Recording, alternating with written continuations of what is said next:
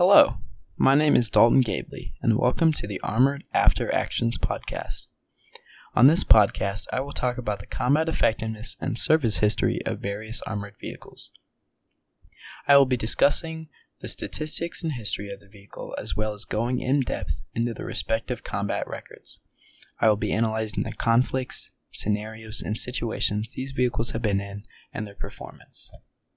As this episode is just an introduction to the channel, I will not be talking about any armored vehicles today, and rather introducing myself and the content I would like to bring to the table. Again, my name is Dalton Gabley. I'm 17 years old and I'm based in Ohio, out of the United States. I've had an obsession with armored warfare since I can remember.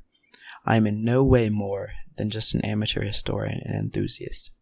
I recognize that I should not be taken all that seriously. I'm just here to share my knowledge and opinions.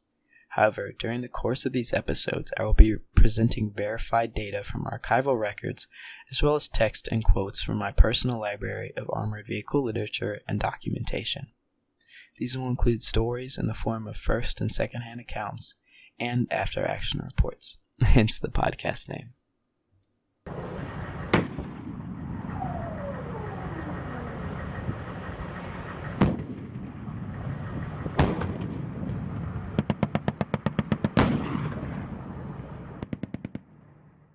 Now, I just want to talk a little bit about why I love armored vehicles so much. Since their introduction into warfare in 1898, armored vehicles have been signs of power, they've been accolades of triumph and technology, and in some instances, these vehicles have even been tools of peace and stability. I mean, fighting vehicles have helped to write the history books. Just think about the story of the Trojan horse, arguably the first armored personnel carrier. Everyone knows that story. These are just some of the, many reasons for my affinity for tanks and such. And through this podcast, I hope to share my love of them with you.